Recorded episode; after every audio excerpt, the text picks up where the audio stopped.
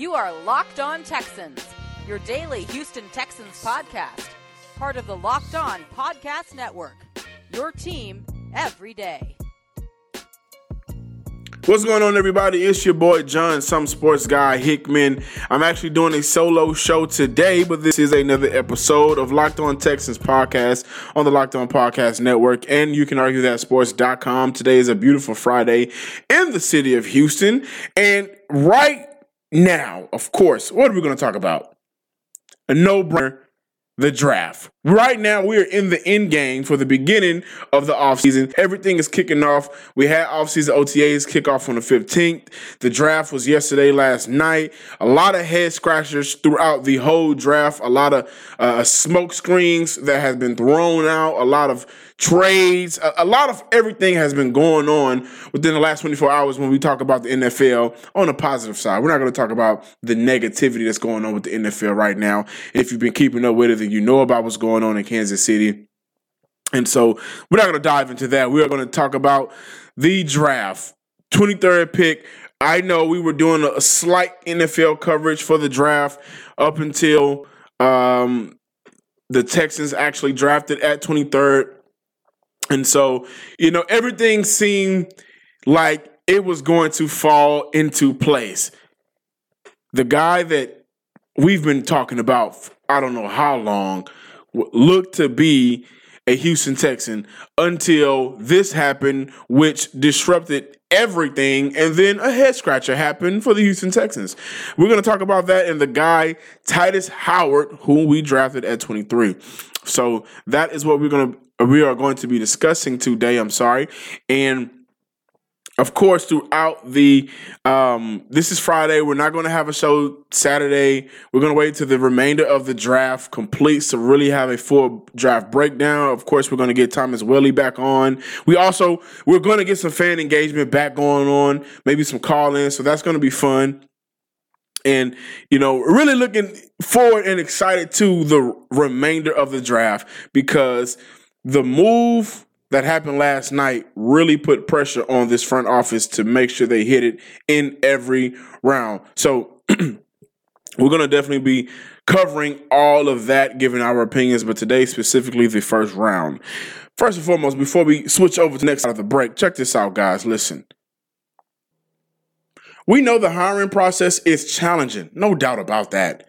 But there's one place you can go where hiring is simple, fast, and smart. A place where growing businesses connect to qualified candidates. That place is ziprecruiter.com slash locked on. Again, ziprecruiter.com slash locked on. When we come back on the other side of the break, first round evaluations. Don't go anywhere. Locked On Podcast for the Locked On Texans, where you can find this on Apple Podcasts, Google Podcasts, Spotify, Stitcher, Himalayas, and you can argue that sports.com. Don't forget to subscribe to you can argue that sports.com. Tytus Howard, you're up next. The 23rd pick in the 2019 NFL Draft, the Houston Texans select Tytus Howard, tackle, Alabama State. Yeah, that our whole goal this offseason was to do everything we could to help protect our quarterback. At every step of the process, this guy passed the test. Film, Senior Bowl, combine, the private workout, the 30 visit, and he passed it with flying colors. That was Brian Gaine, the first full year general manager of the Houston Texans, press conference, basically justifying the 23rd pick of drafting Howard from Alabama State. First and foremost, I want to say for every guy that I drafted last night, congratulations. Um, there's a huge moment in your life. The the fact that you were able to walk walk across that stage, or whether you was at home like a Dwayne Haskins, that is an amazing uh, a feature accomplishment in your life. So congratulations uh, to you, and congratulations to Tytus Howard. You know, one thing I, I really want to, I guess, say stress and emphasize is, and you know, somebody else said it best. Matt Hammond said it better than I than I could. Matt Hammond said, "Here's what we're not going to do. We're not going to get mad and take it out on Tytus Howard. That's not what we're not going to do that. He didn't draft himself at 23 because if anybody were able to draft themselves at any any any point in the draft, it'll always be number one. So credit to uh, Matt Hammond for bringing that up. Whether you like the pick or you hated it, he didn't draft himself. So now we just have to support him and hope for the best. And my initial thought when we drafted Howard, and let's before we even look at we drafted Howard, let's just say before yeah, before we analyze Howard, boy, did Philly did they pull a move on us everything was turning out to be perfect. Bradbury was drafted first. Um, well, not first, but he was drafted before Dillard. Jonah Williams was drafted before Dillard. Uh, guys were drafted before Dillard when we kind of projected that Dillard would go between 15 to 20. And once Seattle passed on him, I thought to myself, well, when they did what they did at their pick, I, I said, well, there's a chance we would we were we were tweeting about it. We were covering it. You know, people people who, who follow us the show on, Twitter, follow us on Twitter at Locked On Texans. We were happy. It was something that we really, you know, thought we didn't we didn't have to trade up. We were going to keep our picks. We didn't have to do anything. It was going to happen. Andre Dillard who's been widely coveted as covered as the best pure left tackle in this draft, considering pass blocking. And Philly just jumped right in there and took him. I mean, you can't be mad. Philly has Jason Peters. He's old. They need a replacement. But it almost happened. It sucks we couldn't get him right. We did the poll. We asked the fans, okay, Houston Texans, Howard with the 22nd, 23rd pick, rather. Do you like the pick? 20% said I loved it. 11% said I hate it. 69% voted, what the hell? Here's some of the, the, the, the I'm not to say backlash, but comments in regards to the, you know, who we drafted. What do we do to deserve this? Taylor is on the board, and we take Howard. There's a couple of these tweets I can't read because of we're, we're definitely gonna keep it PG. That's my boy Terrell. Here's the thing about Taylor, and as fans, we do this, and it's okay. We're fans. We get caught up. We want name, right? We we know Jawaan Taylor personally, I thought he was probably the best overall prospect at that at that position because he what he's able to do with run blocking as and pass blocking. And the the very the very first thought was why not Taylor? Why not Taylor? I mean, people hated that pick, and then I did some research, found out that Taylor uh, has been suffering from a, a lingering knee issue that looks like it's going to continue to linger. And one thing the Houston Texans don't want to do is bring in a guy that's been battling injuries and has and has an injury mo when their offensive line has a what injury mo. Well, then we had Risner that could have been picked. We had Cody Ford that could have been picked. I've been big on Risner simply because he's a guy that would fit everything Bill O'Brien would want: center, guard, tackle. Played in the Big Twelve a two time All Big 12. The guy can move mountains. But then we don't go that route. We go Tytus Howard out of Alabama State. And I know that really infuriated a lot of people. I mean, ask yourself while you're listening, how mad were you when you when you saw that? You were pissed. You were angry. Why not? Why not? Well, in fairness, what I encourage everyone to do is get into the film, film room for yourself, which is what I did. After the pick was made, after I had time to cool down and really review this guy, I was able to find out some things about him.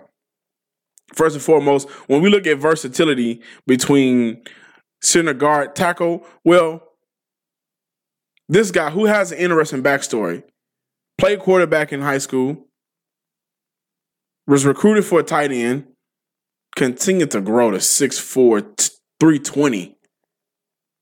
So we know the possibility of him being athletic. When you play quarterback and then tight end, then lineman, you have some athleticism there that can be used. We know that. But and as a as a guy myself who has covered TSU football, who was in the SWAC, been to the games, had a chance to really see Howard play. I have some evaluations about him. First and foremost, as a former quarterback and tight end, his natural strength is not good at all. And that's not a knock to him. I want to say what's not good before I get into what I, am going to praise him for. His natural strength is not good. The Houston Texans need to have him in the weight room day in and day out, in the morning, in the afternoon, right before Houston traffic hits, or let him just work out during Houston traffic and then he goes home. That's one thing. Uh, I think his hand placement isn't where it needs to be right now, considering now you're in the NFL and not the SWAC conference. You you, you did not play in the Power Five conference. And I'm not saying the SWAC doesn't have um, talent. That's not what I'm saying. TSU has a guy, a receiver, who, who's really good. Harzal. Hopefully, I got his name right. My problem with this pick, well, let me not even just say that just yet. One thing about Howard is he has good feet. He has good footwork. He is a very decent pass rusher. There's things, of course, he can work on, like his aggressiveness with his hands, which I said his hand placement needs to be worked on, his natural strength to move men. And you're going to be in the AFC South when you have a Jacksonville defensive line, you have a a T defensive line, you now have Justin Houston and Indy. Those are two things you're going to have to work on because if you are not strong enough and if your hand placement isn't good enough, then you're going to be able to get moved instead of move other men. And that's not good. And the problem that's going to come with that is we, and I want to be very clear when I say this, we cannot place this high expectation on him because what I want is I believe that he could have drafted for the Houston Texans, which it would still have been a good draft selection in the second round. That's my bill. He was the number eight overall offensive tackle. I believe he could have got drafted in the second round still to the Houston Texans because there's so many needs in this draft that other teams are addressing, like D linemen, inside, outside, linebackers, middle, outside. Safeties are about to be a big thing in cornerbacks. So I think he could have got lost lost in the shuffle. Like Taylor, well, we know about his lingering issue, his knee issue that he's been having, like I just told you guys. So that maybe he will fall, but I believe Howard could have failed to the second round.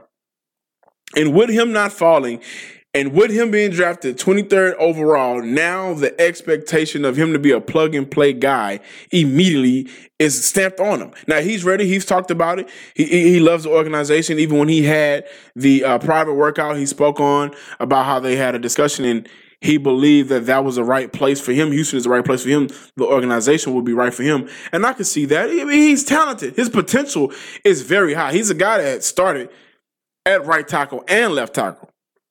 He's a guy who's who, we want to switch blade. Well, he's a guy that's played both positions. With Matt Kalil and uh, Davenport, they're going to be battling it out. I believe that he has enough potential and talent to beat both of those guys out for the starter position, left or right.